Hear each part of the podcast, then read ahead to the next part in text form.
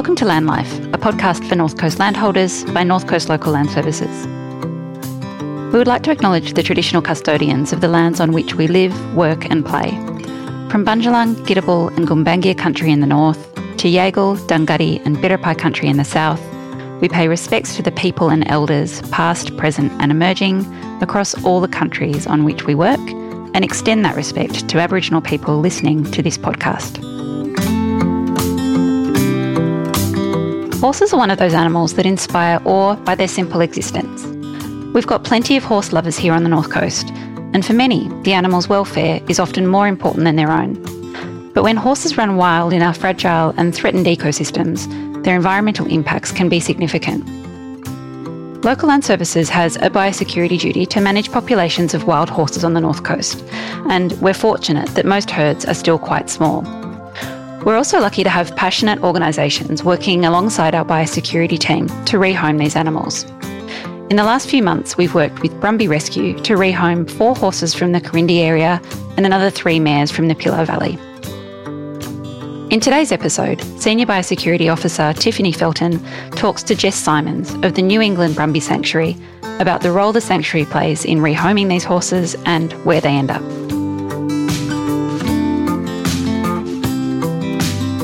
Coast Local Land Services have been working with you at New England Brumby Rescue since early this year. Would you mind telling us how the New England Brumby Sanctuary came about?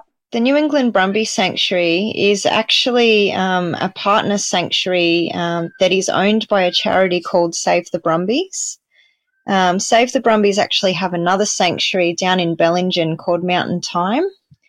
Um, so the New England Brumby Sanctuary has been around for, it's around about 12 years now, I think.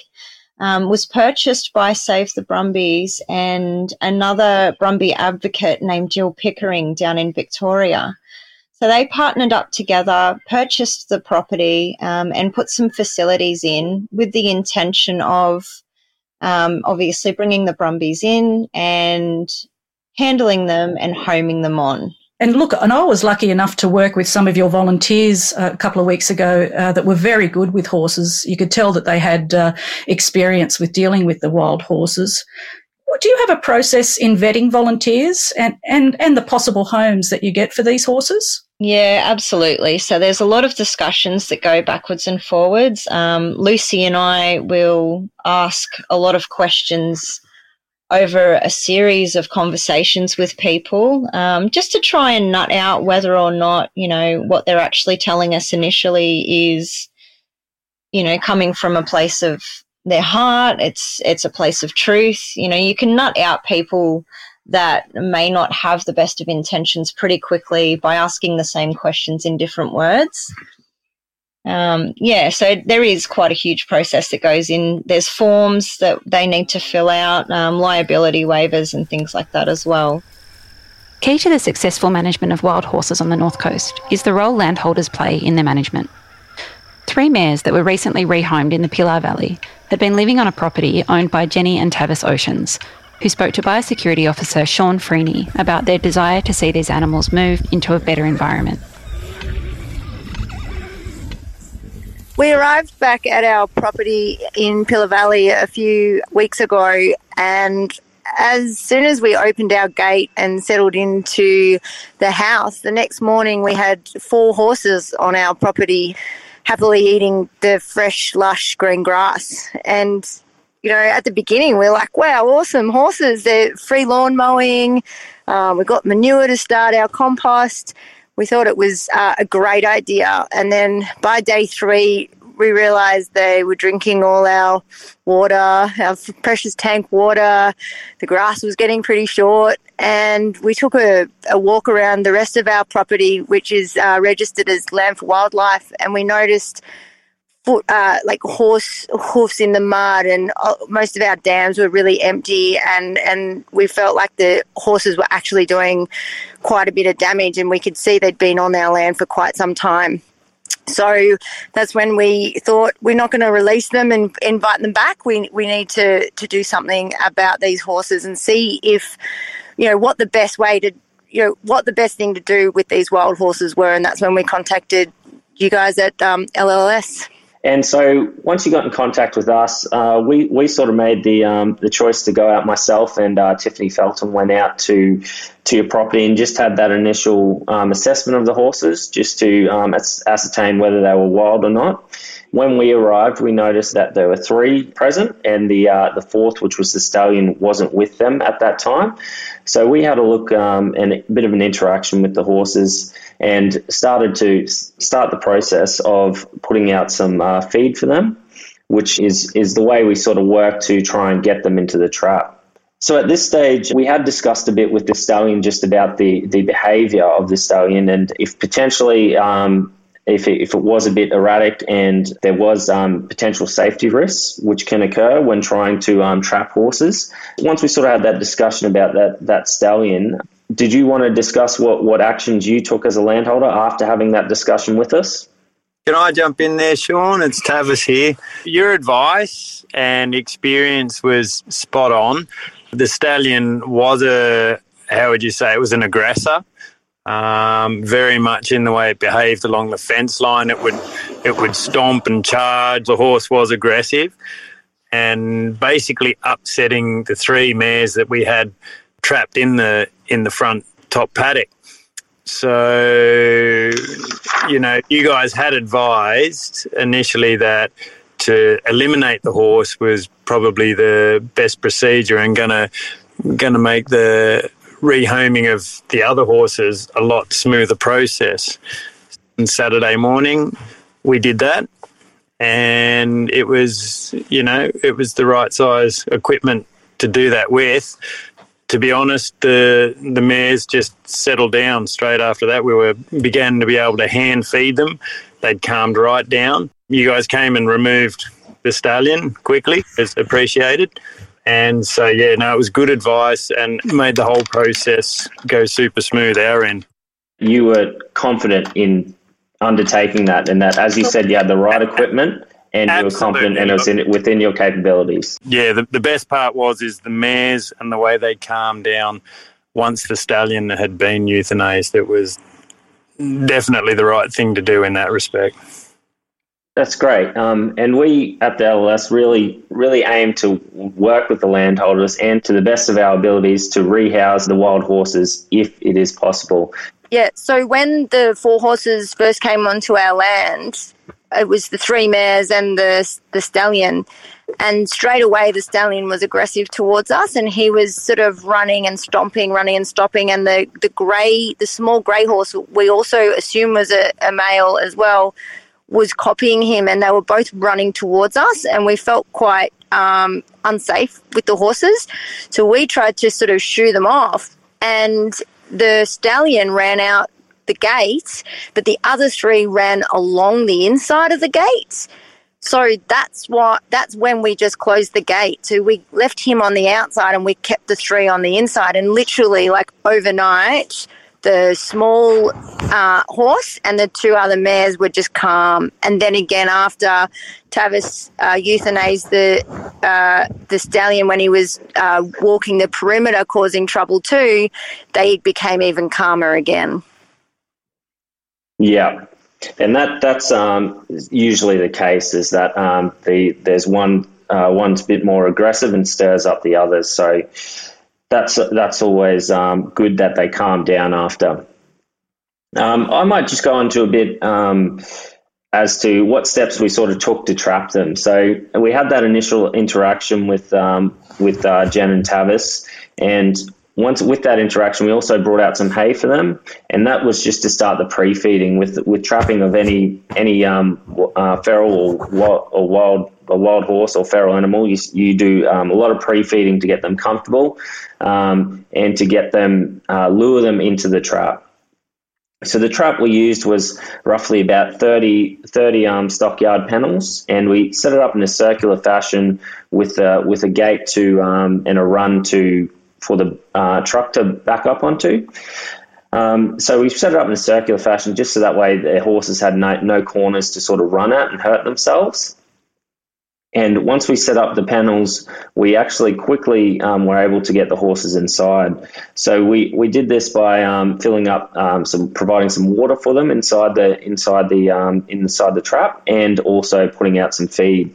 Um, so as we as we um, lured them into the into the trap, we just closed the panel behind them, and they were only in there for basically overnight before we were able to work with Brumby Rescue to get them uh, to to come out and uh, collect the three three horses.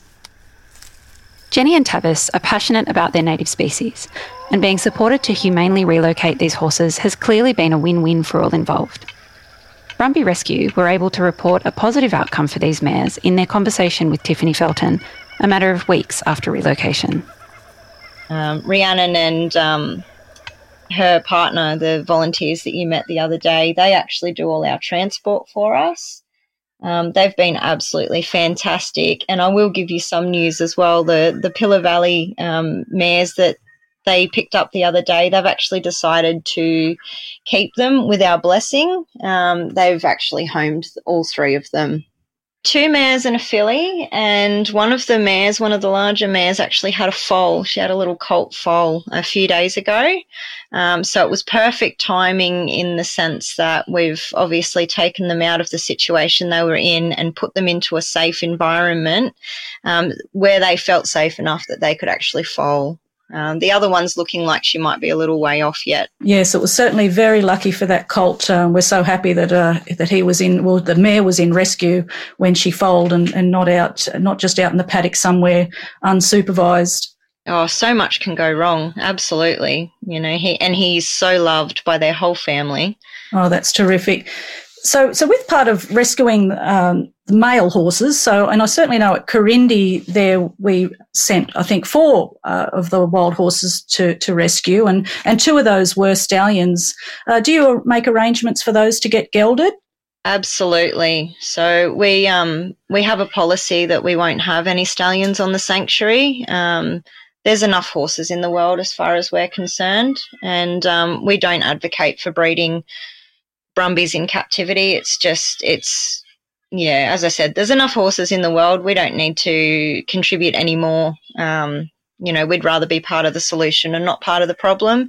So those two stallions that came in, um, one of them came in a few weeks before the other one, and we knew that you guys were trying to bring him in as well. So we actually held on to the first stallion for a little while um, as a stallion, but he was kept in quite high um, security in the sense that he was in, I think they're like eight foot high fencing. Um, and he was closely monitored.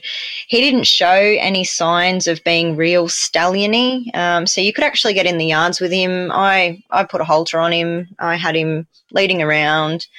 Um, within two sort of half an hour training sessions over a period of a couple of days. So he was a really quiet one. We were happy to keep him as a stallion for a little while um, until we got that other fella in, and then we organised for both of them to be gelded. So, have those yeah. uh, four from Corindi found homes? The little grey mare who had her little foal at foot, her foal's since been weaned, um, and she's actually at the sanctuary still. When she came in, she was very, very skinny. Um, the foal had the foal was basically taking all of the nutrients from her. He was at an age where he was able to be weaned, and it happened very quickly, very calmly. She was ready, he was ready, and it was just a matter of um, just slowly separating them over a, a period of a couple of weeks. And she needed some rehabilitation in the sense that, as I said, she was very skinny. So we did need to feed her back up. And it's a bit of a process feeding them up as well. You can't just, you know, put them on hay straight away, you know, and just let them have access to it, um, that you can cause things like colic. So we had to do quite a slow process with her. Um, and because of the trauma of all of that, you know, being moved with her foal and, and then being weaned and, and being so undernourished, we've turned her out on the sanctuary and she's actually out with a couple of, um, Guy Fawkes mares who are residents with us. They won't ever be homed on. She's out there with them just, being a horse and, you know, coming back down off that motherhood role. And in the new year, she will more than likely come in and start to be handled again. She, does have a sponsor who, um, who lives locally in the Armidale area who comes out to visit. Um, she's grown quite the bond with her. And it is, I believe, the intention that she will be adopted in with her at some point. Um, but we want to do what's best for the little mare. Yeah, oh, for sure.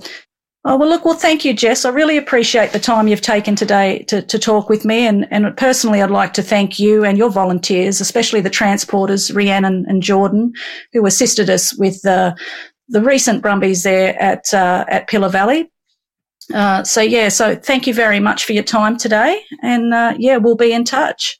Not a problem at all. And you can actually get on as well onto Facebook, the New England Brumby Sanctuary. I'm no I'm no writer, but I do get on and write occasional poems. Um, and the little grey the little grey Corindi foal um, that came in from Corindi Beach. I've actually written a really lovely poem about him. Um, so yeah, get in and check that out, and um, let me know what you think. Beautiful. I will. Thank you very much, Jess. Appreciate it. No worries at all, Tiff. You have a lovely day.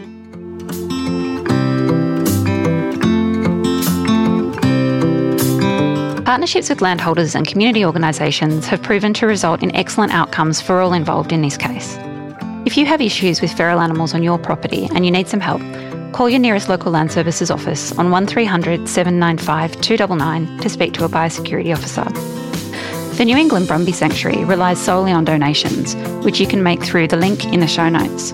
And in case the Land for Wildlife program piqued your interest, there's a link to more info there too.